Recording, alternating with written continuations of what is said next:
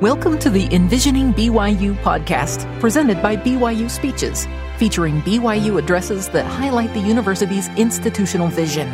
Be sure to check out our other podcasts by searching BYU Speeches wherever you get your podcasts, or by visiting speeches.byu.edu/podcasts. Spencer W. Kimball was a member of the Quorum of the Twelve Apostles of the Church of Jesus Christ of Latter day Saints when he delivered this preschool address to faculty and staff titled Education for Eternity at Brigham Young University on September 12, 1967. My beloved brothers and sisters, what a challenge and what a delightful experience to be with you here tonight. I'm constantly impressed with the beautiful campus. I'm awed with the power of the administration and faculty.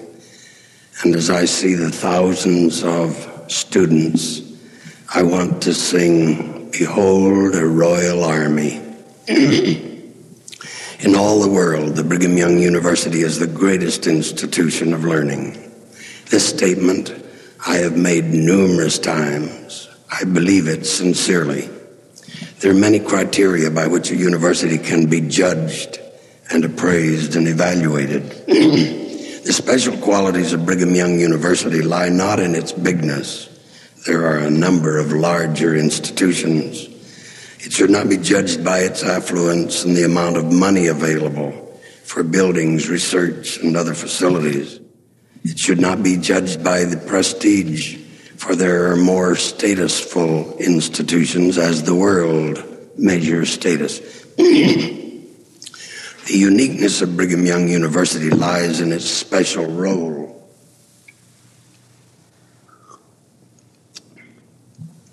Education for eternity, which it must carry in addition to the usual tasks of a university. This means concern curricular and behavioral for not only the whole man, but for the eternal man, where all universities seek to preserve the heritage of knowledge that history has washed to their feet. This faculty has a double heritage, the preserving of the knowledge of men and the revealed truths sent from heaven. While all universities seek to push back the frontiers of knowledge, this faculty must do that and also keep new knowledge in perspective so that the avalanche of facts does not carry away saving, exalting truths from the value systems of our youth. In addition, this faculty must aid the youth of the kingdom in establishing yet an educational expectation, another, that there are yet many great and important things to be revealed, which require an intellectual and spiritual posture of readiness and openness, where other institutions of higher education aim in part at educating, and training students for various careers. This faculty must do that vital job and do it superbly well, but it must do far more. It must train a cadre of committed, educated youth who can serve effectively, not only in the world of work, but in the growing kingdom of God in which skilled leadership is such a vital commodity. This time of intellectual testing must also be a time of equivalent testing and flexing in things spiritual too. The Spirit giveth life is so true in so many ways. When there is an inner emptiness in the life of man, his surroundings, however affluent, cannot compensate. When there's a crisis of purpose, nothing will readily, will really seem worthwhile or meaningful. When man's relationship with God has been breached, we will be, as Isaiah said, restless as the sea which cannot rest. a university or an individual can have all the surface signs of security and yet still be empty inside. You must fill the classrooms and halls of this campus with facts, but fill them also with the spirit of the master teacher who said to the Nephites of the things he had done, even so shall ye do unto the world. Education for eternity. is not the kind of a phrase one would expect to have carved in the stone of a new secular university. It's not the kind of commitment that would be widely shared in the retreat from real religion we see around us in this world. Yet it is a task for which we do not apologize. Those who do not share this purpose, however, will respect this faculty for its genuine achievements in the world of secular scholarship. The extra missions noted previously do not excuse you from reasonable achievement in your chosen field. You can, in fact, often be more effective in the service you render students if students see you as individuals who have blended successfully things secular and things spiritual in a way that has brought to you earned respect in both realms. As I see you leaders here, knowing you personally and recognizing the depth of your knowledge, your outstanding accomplishments in your chosen fields, I honor you and appreciate you. And then to realize also that in the breast of every one of you, there's a deep spiritual feeling with the Master. We know that there are good men and women uh, elsewhere, but here, here we have the choice group. When measured with a true measuring rod, the Brigham Young University stands preeminent. Certainly, the true measure of an institution of learning would be the Im- impact it makes on the total lives of its students on high levels in business, industry, professional, and other fields. Great men and women of prominence in many areas are BYU alumni. Orison S. Mardens wrote, it is a sad sight to see thousands of students graduated every year from our grand institutions whose object is to make stalwart, independent, self-supporting men turned out into the world saplings instead of stalwart oaks, memory glands instead of brainy men, helpless instead of self-supporting, sickly instead of robust, weak instead of strong, leaning instead of erect, so many promising youth and never a finished man. you tell me that these nearly 7,000 returned missionaries render a stabilizing influence with their deep religious convictions and their serious application. You tell me that many of the 20,000 actually hold positions of leadership in the church organizations and that nearly all of them attend sacrament meetings. and that the large majority who have incomes also pay their tithing, and that these students voluntarily assemble weekly to hear religious messages from the leaders of the church. Many young people find their lives changing on this campus. They receive their inspiration here to fulfill honorable missions, to work toward righteous eternal marriage, and they contribute of their own spirituality to the campus. How the world needs a light in the dark, a haven of refuge, a vault for keeping of the jewels and treasures of life, a big wastebasket into which could be dumped the trash and filth and destructive ideologies and eccentric activities. While great numbers of universities and colleges seem to have abandoned all attempts to influence the moral lives of their students, this university must hold the line. Apparently, such an attitude seems to be growing on the campuses of our nation. And what can we expect of the graduates tomorrow? There are holes in the fabric of our political system. Our social world continues to show corruption. A climate is coming into being which seems to not only permit crimes against society, but actually to encourage them indirectly. Do we have a sick society? the U.S. News and World Report asks in a recent issue. In the current issue of The Instructor, President David O. McKay gives us a thought. Never before have the forces of evil been arrayed in such deadly formation as they are now. Satan and his forces are attacking the high ideals and sacred standards which protect our spirituality. One cannot help but be alarmed by the ever increasing crime wave. In our sick society, children are not required to work. Time hangs heavily on their hands. Their crimes run into theft and beatings and even murder. Haight Ashbury in San Francisco, Dupont Circle in Washington, D.C., East Village in New York City may be the net results of some of the laxities and the looseness in morals with increases in illegitimacy. And numerous evils of our times may look to the deteriorating ethical standards proposed often by professors in what are termed great universities. God's ways and eternal standards are laughed at, and situation ethics, making each person his own moral judge and authority, all seem to be responsible for the sickness of our society. How can it survive? When these numerous other things are considered, we come to realize our responsibility at BYU.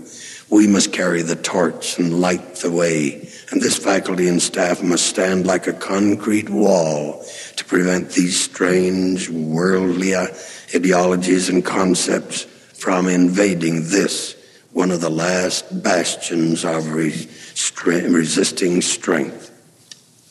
Our Brigham Young insisted learn everything that the children of men know and be prepared for the most refined society upon the face of the earth. Then improve on this until we are prepared and permitted to enter the society of the blessed, the holy angels that dwell in the presence of God. Accordingly, the Brigham Young University must lead its faculty and its students to obtain knowledge in all fields and in depth. we want every branch of science, Brigham Young says, taught in this place that is taught in the world.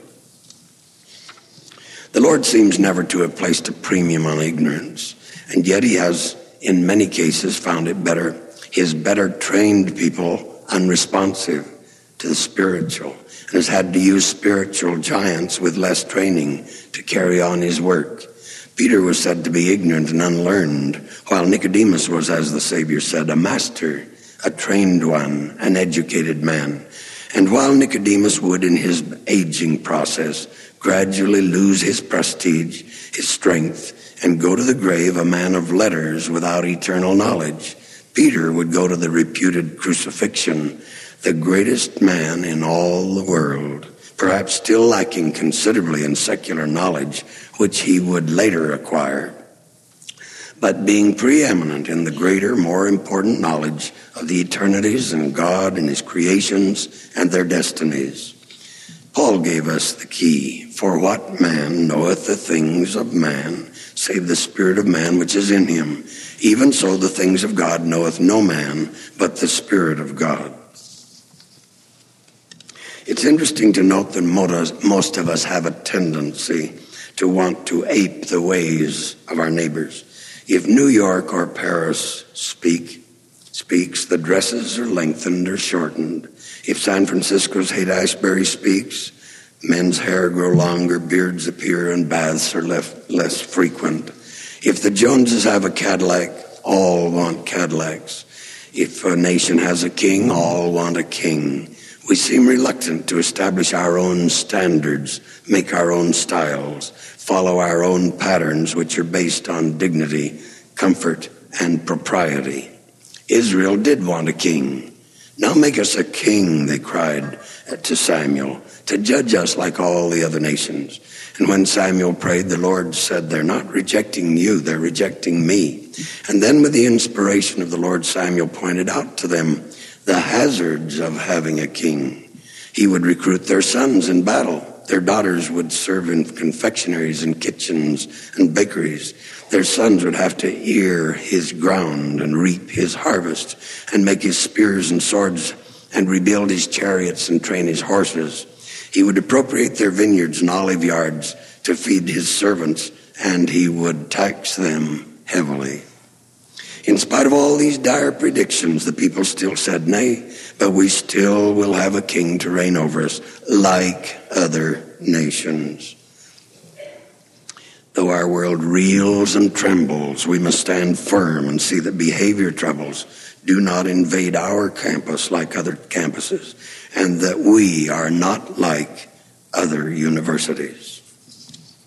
The Lord inspired Nephi to correlate the secular and the spiritual when he said, To be learned is good if they hearken unto the counsels of God.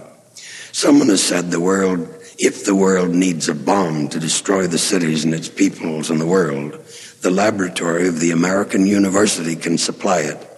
And then we say, if the world needs messengers of peace and teachers of righteousness and builders of character and inspirers of faith in God, here is the university that can do all this here at Brigham Young University. Even here, we sometimes give the first to the first cause our lesser attention. And though we're far in front of other institutions, still we give less time, less thought, and less effort in the actual teaching of the spiritual as contrasted with the secular. But perhaps this imbalance of time and energy and effort is considerably compen- compensated for if all of you instructors in all classes teach the gospel, especially by example. Most of you teach eloquently in this manner. You will be frequent attenders at the temple, will serve in the church organizations. All of you will be living all of the commandments paying a full tithing, observing the word of wisdom, not because it is expected, but because it is right. If your home, in your homes, will be an absence of friction and conflict, not because 40,000 eyes are upon you, but because you love the Lord, your family, and the program. You will observe the Sabbath day and keep it holy.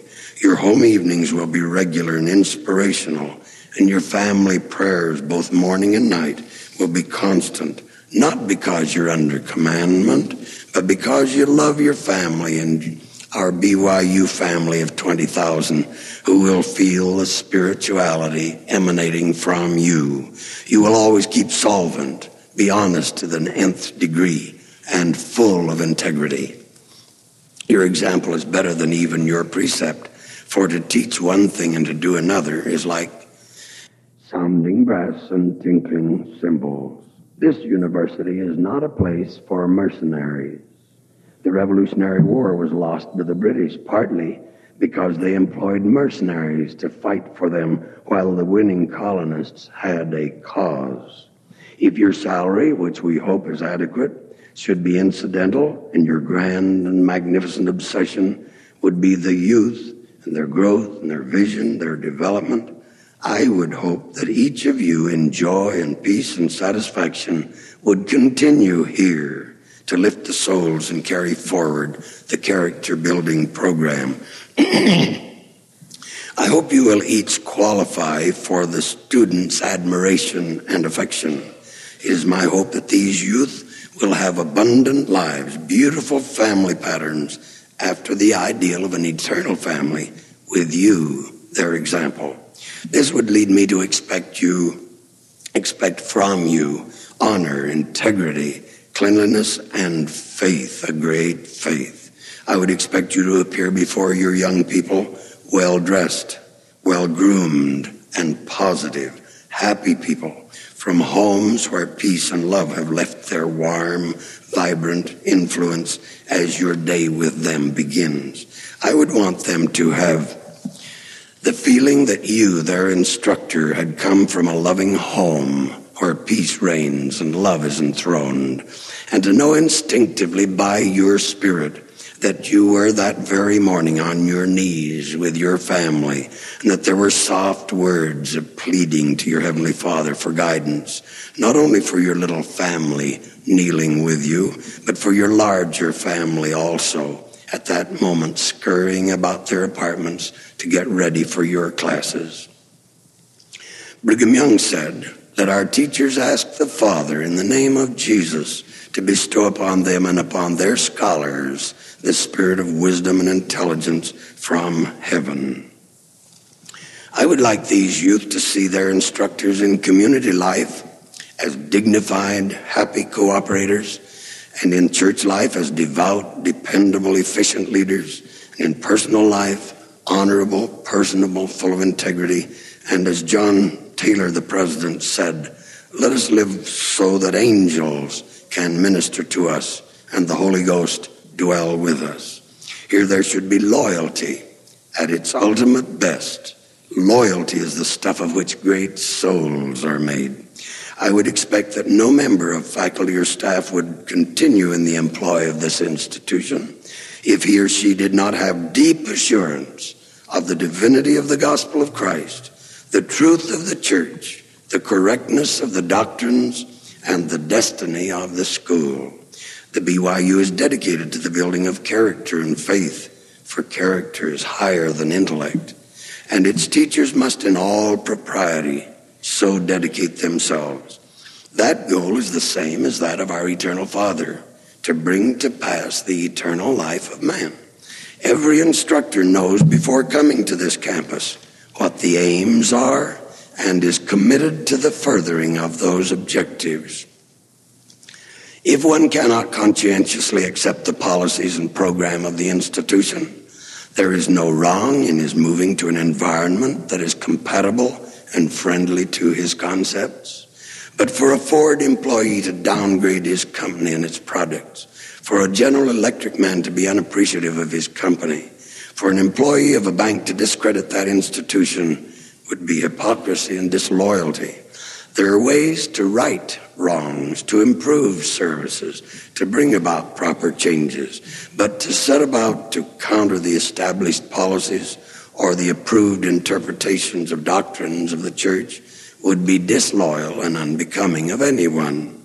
No one could justifiably accept salary or favors from an institution, the policies of which he could not in principle accept and defend. May I quote President Clark? Science and worldly knowledge must question every demonstration, every experiment, every conclusion, every phenomenon that seems a fact. For only by this method may the truths of the natural law become known to us, save by specific revelations. But we shall also expect you to know that in matters pertaining to our spiritual lives, God's revealed will, His laws, His commandments, declared not only by Himself, but by and through His servants, must be taken unquestioned because they are ultimate truths that shape and control our destinies. Then he goes on, now brothers and sisters, it is your privilege to teach the revealed word of God. You're not expected to advance new theories, give private interpretations, nor to clarify the mysteries. You do not need to, nor can you, nor can anyone else answer all the questions that the youth can ask. You need not be embarrassed to tell them that you cannot fully answer certain questions and that the Lord has not seen fit to reveal all his mysteries yet.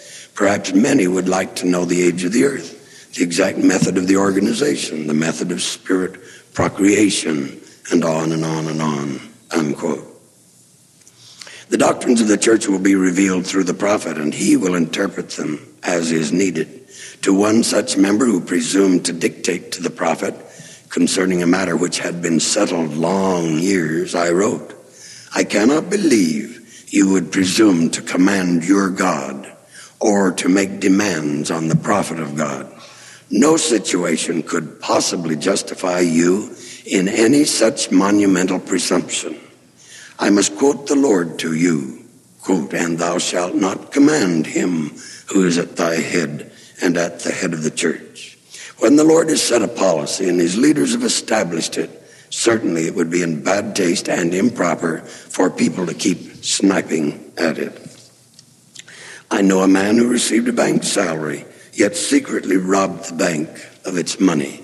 I knew a woman who supported by, was supported by a business, but she constantly revealed its inner weaknesses to her associates. I knew a man who belonged to the church and enjoyed its blessings, but secretly he was constantly downgrading it. This institution and its leaders should be like the twelve as left in a very difficult world by the Savior. They must be in the world, but not of the world. I liked your president's statement. If most institutions of higher learning aspire to be only communities of scholars, we are privileged to be also a congregation of disciples. Our roots spring from Palmyra rather than Cambridge. He said further, we are men of God first, and men of letters second, and men of science third, and noted men fourth, men of rectitude, rather than academic competence. Our academic training must be as impeccable as our lives. A defection that would pass unnoticed elsewhere is exploited relentlessly when it occurs at BYU.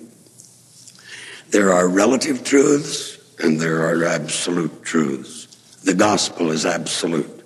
Its basic functions and teachings do not change. President Clark again wrote, The philosopher, in his worldly way, may speak of relative truth in the field of ethics and the worldly knowledge, a concept that today and here may be the truth, but that tomorrow and there may be an error, a truth based upon man's development, his learnings, his ethics, his concepts, his hopes, his aspirations, his God. As our knowledge has widened, we, to Job's incomprehensibles, have added almost a universe of unknown physical phenomena. But we have at our hands unchanging, ultimate truths, which God has vouchsafed to us for our guidance, salvation, and exaltation. They are shields against temptation and our redemption from sin. They give us the light for our feet. They guide us on our way. Whereas in some institutions, faculties and students seek to set policies for the university, BYU is different entirely. It is financed, operated, and sustained by the tithes of the people, poor and rich. It is governed by the Board of Trustees, who are general authorities of the church. The prophet, seer, and revelator is the interpreter of the doctrines. It must be ever thus. It would not be expected that all of the faculty should be categorically teaching religion constantly in their classes, but it is proper that every professor and teacher in this institution would keep his subject matter bathed in the light of the restored gospel and warmed and colored with its spirit. Every instructor should grasp the opportunity occasionally to bear formal testimony of its truth. Every student is entitled to know the attitude and feeling and spirit of his every teacher. Certainly, even a science instructor or a physical ed teacher or a math or art teacher could find an opportunity sometimes to mention spiritual experiences or comment on gospel truths. This would be in harmony with the spirit of Brigham Young's charge to call Karl G. Maeser, so often quoted, not to teach even the alphabet or the multiplication tables without the Spirit of God. This statement has been used over and over and over, but we must never forget it. If we begin to ape the world and forget this injunction, we too are lost. We pay our taxes. We support state schools. Therefore, there is no justification whatever for our spending these millions of dollars on this institution unless we mind the purposeful objective given by the prophet. Joel said, Your old men shall dream dreams, your young men shall see visions. Now that we have reached maximum in enrollment, all the energy formerly given to growth and expansion can now be concentrated on making our dreams come true. With this revolving 20,000 last dispensation students from all over the world, can we not build dream castles now in the air and build solidly under them to develop students, faculty, campus, and university, which would eclipse all others within the limitations of our courses? In our world, there have risen brilliant stars in drama, music, literature, sculpture, painting, science, and all the graces. For long years, I've had a vision of the BYU greatly increasing its already strong position of excellence, till the eyes of all the world will be upon us. President John Taylor so prophesied as he emphasized his prophecy with this directive. You mark my words, he said, and write them down and see if they do not come to pass. You will see the day that Zion will be far ahead of the outside world in everything pertaining to learning of every kind as we are today in regard to religious matters.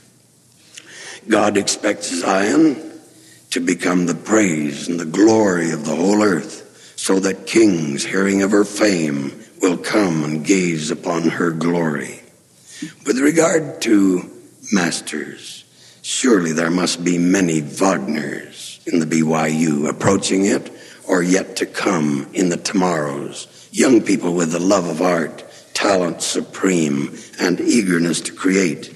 I hope we at BYU may produce men greater than Wagner, but less eccentric and more spiritual. Who of us has not sat spellbound with Aida, Il Trovatore, or other of the masterpieces of Verdi? Can there never be another Verdi or his superiors? Is there anyone here who has not been stirred by the rich melodic tenor voice of Enrico Caruso? Considered to be the greatest voice of, this, of his century by many?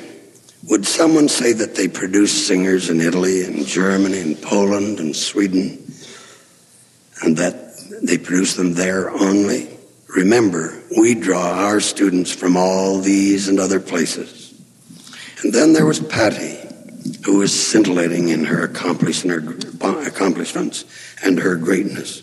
Then we remember the celebrated Jenny Lind, the Swedish singer with such tune faculty such musical memory, such supremacy, and with much unprecedented triumphs. Do you think there are no more voices like Jenny Lind's? Our day, our time, our people, our generation, our BYU should produce such as we as we catch the total vision of our potential and dream dreams and see visions of the future. Brigham Young said again, every accomplishment, every polished grace, Every useful attainment in mathematics, music, and in all sciences and art belong to the saints. Many of us can still remember the enchanting Madame Schumann who was by many regarded as the, regarded as the great, the greatest contralto of her time. She lost two sons in the war, one on the German side and one on the American side. Many times I've been here entranced with the sweet and lovely voices of the students. I believe that deep in the throats of these BYU students of today and tomorrow are qualities superior, which superbly trained can equal or surpass these known great singers. There was also Melba, who captivated her audiences as she sang. BYU certainly must continue to be the greatest university, unique and different. There should be an ever widening gap between this school and all others. The reason is obvious. Our professors and our instructors should be peers or superiors to those at any other school in natural ability, plus the Holy Spirit. With hundreds of men of God and their associates so blessed and trained, we have the base here for an increasingly efficient and worthy school. It has long had a strong music department, but we have hardly begun the great work that could be done here. I envision that day when the BYU Symphony will surpass in popularity and performance the Philadelphia Orchestra or the New York Philharmonic Group or the Cleveland Symphony. One great artist was asked which of all his productions was the greatest, and his prompt answer was the next. If we strive for perfection and are never satisfied with mediocrity, we can excel. In the field of both comp- composition and performance, why cannot the students from here write a greater oratorio than Handel's Messiah? They can use the coming of Christ to the Nephites as the material for the greater masterpiece. They may write and sing of Christ's spectacular return to American, the American earth in power and great glory, and his establishment of the kingdom of God on the earth in our own dispensation. No Handel or other composer of the past or present or future could ever do justice to this event. How could one ever portray in words and music the glories of the coming of the Father and the Son and the restoration of the doctrines and the priesthood and the keys unless he was an inspired Latter day Saint? schooled in the history and doctrines and revelations and with rich musical ability and training. Why cannot the BYU bring forth this producer? George Bernard Shaw, the Irish dramatist and critic, summed up an approach to life in these words Other peoples, he said, see things and ask why. But I dream things that never were, and I say, why not? We need here to dream of things that never were, and I ask, why not? Dom J gave us this. Blessed is the man with new worlds to conquer. For him the future beams with promise. He never attains ultimate success, is never satisfied, is ever on the way to better things. Ahead of him there is always another dream castle glittering in the sun, and what fun it is to build foundations under it. Freed largely from expansion and growing pains, we can now pour many firm foundations under our dreams for the future. And shall we not here at BYU present before the musical world a violinist greater than Paganini or a pianist to excel in depth of expression, sublimity of noble feeling, the noted Hungarian pianist and composer Liszt? We've already produced some talented artists at the piano, but I have a secret hope to hear and see at this piano a greater than Paderewski, the Polish statesman, composer, and pianist. Surely all the Paderewskis were not Paderewskis were not born in Poland in the last century. All talented people with such outstanding recreative originality, with such nervous power and such romantic appearance, were not concentrated in this one body in these two hands. Certainly, this noted pianist was not the last of such to be born. The Italian painter and sculptor Da Vinci, with his masterful technique, made his portraits, figures, and designs true to life. His Mona Lisa is celebrated. On our last visit to Copenhagen, we were excited and inspired as we drank in the beauty of Thorwaldsen's Christ and the Twelve Apostles. We wondered if at any time there could ever be a greater masterpiece and a greater master. And yet, time and the BYU may surprise the world. Can you see statues over this campus? Statues of the Lord, his disciples, the martyrs, the prophets of the centuries. Michelangelo's 3,500 square feet of painting in the Sistine Chapel, said to be the most important piece of mural painting in the world. And he said, I am a poor man and of little merit who plods along in the art which God gave me. I am more exhausted than ever man was. And when we see Michelangelo's masterpiece of art, we feel as did Habakkuk. He said, Behold ye among the heathen, and regard and wonder marvelously for I will work a work in your days which ye will not believe, though it be told you. But then we ask, can there never be another Michelangelo? Ah, yes, his David in Florence and his Moses in Rome, they inspired to adulation. But did all such talent run out in that century? Could not we find an embodied talent like this, but with a soul that was free from immorality and sensuality and intolerance? Could there be among us embryo poets, poets and novelists like Goethe? Have we explored fully of the creator of Faust? Emerson said, the old eternal genius that built the world had confided, confided itself more to this man than to any other. But Goethe was not the greatest, nor the last. There may be many Goethes among us, even today, waiting to be discovered inspired students will write great books and novels and biographies and plays. Can we not find talent, equal talent to those who gave us Man for All Seasons, Dr. Zhivago, and her? This latter book I read when a small boy, and many times I have returned to it. Critics might not agree with me, but I feel that it's a great story. My Fair Lady and the Sound of Music and such have pleased their millions, but I believe we can improve on them. It is said that many of the great artists were perverts or moral degenerates. In spite of their immorality, they became celebrated artists.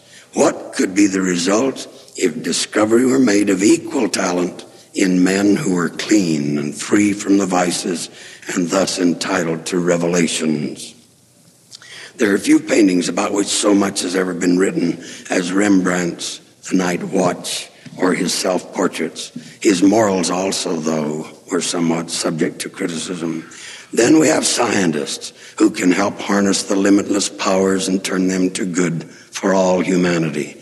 There have been Pasteur and Curie and the Harvey Fletchers and the Henry Eyrings and the Albert Einsteins. There will be greater yet.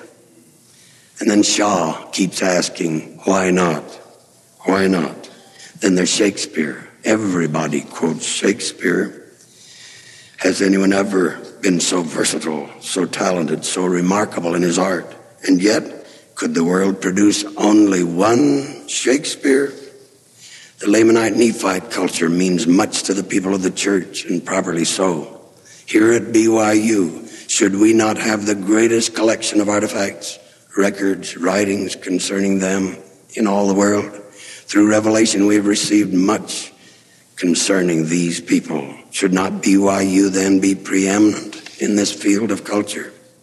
Perhaps growing up in the backwoods forest in Indiana or Illinois, there may today be some little deprived boy doing his elementary math on a wood fire shovel or borrowing books from neighbors and splitting rails who will find his way tomorrow to the BYU and here to get the background, knowledge, and inspiration which will send him skyrocketing, skyrocketing to fame and honors, perhaps even to the White House, and a man to be ever after heralded for his wisdom, conscience, humanity, leadership, and to be quoted till eternity.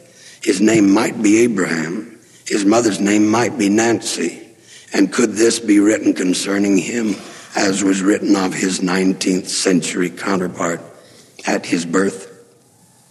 Oh, well, send the woman, the women, send them there to Nance.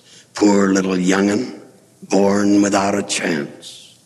The little Abes could have their chances and their notoriety could spring from humble but influential BYU. Oh, how our world needs statesmen. We ask again with Shaw, why not? Why not the BYU? We have the raw material, we have the facilities, we can excel in training, we have the spiritual climate. We must train statesmen, not demagogues men of integrity, not integrity, not weaklings who for a mess of pottage will sell their birthright. We must develop men who will be trained so thoroughly in the arts of their future work and in the basic honesties and integrities and spiritual concepts that there will be no compromise of principle.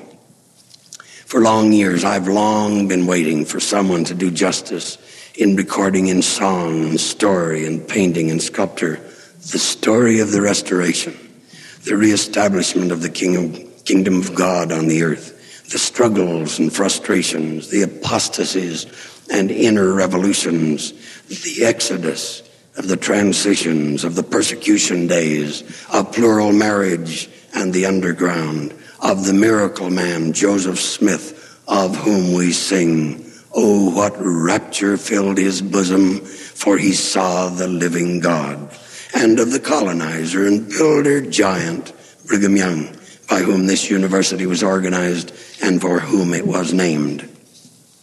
The story of Mormonism has never yet been written, nor painted, nor sculptured, nor spoken. It remains for inspired hearts and talented fingers yet to reveal themselves. They must be faithful, inspired, active church members to give life and feeling and true perspective to a subject so worthy. Such masterpieces should run for months in every movie theater, cover every part of the globe in the tongue of the people, written by great artists, purified by great critics.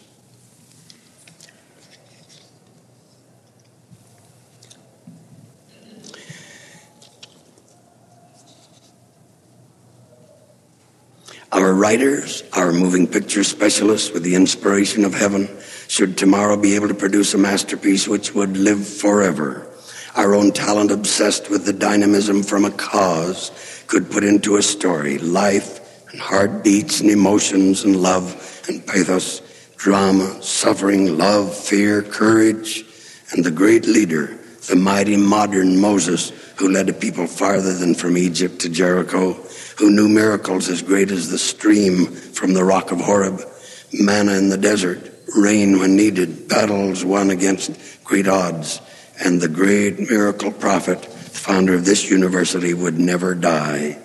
Take a Nicodemus and put Joseph Smith's spirit in him, and what do you have?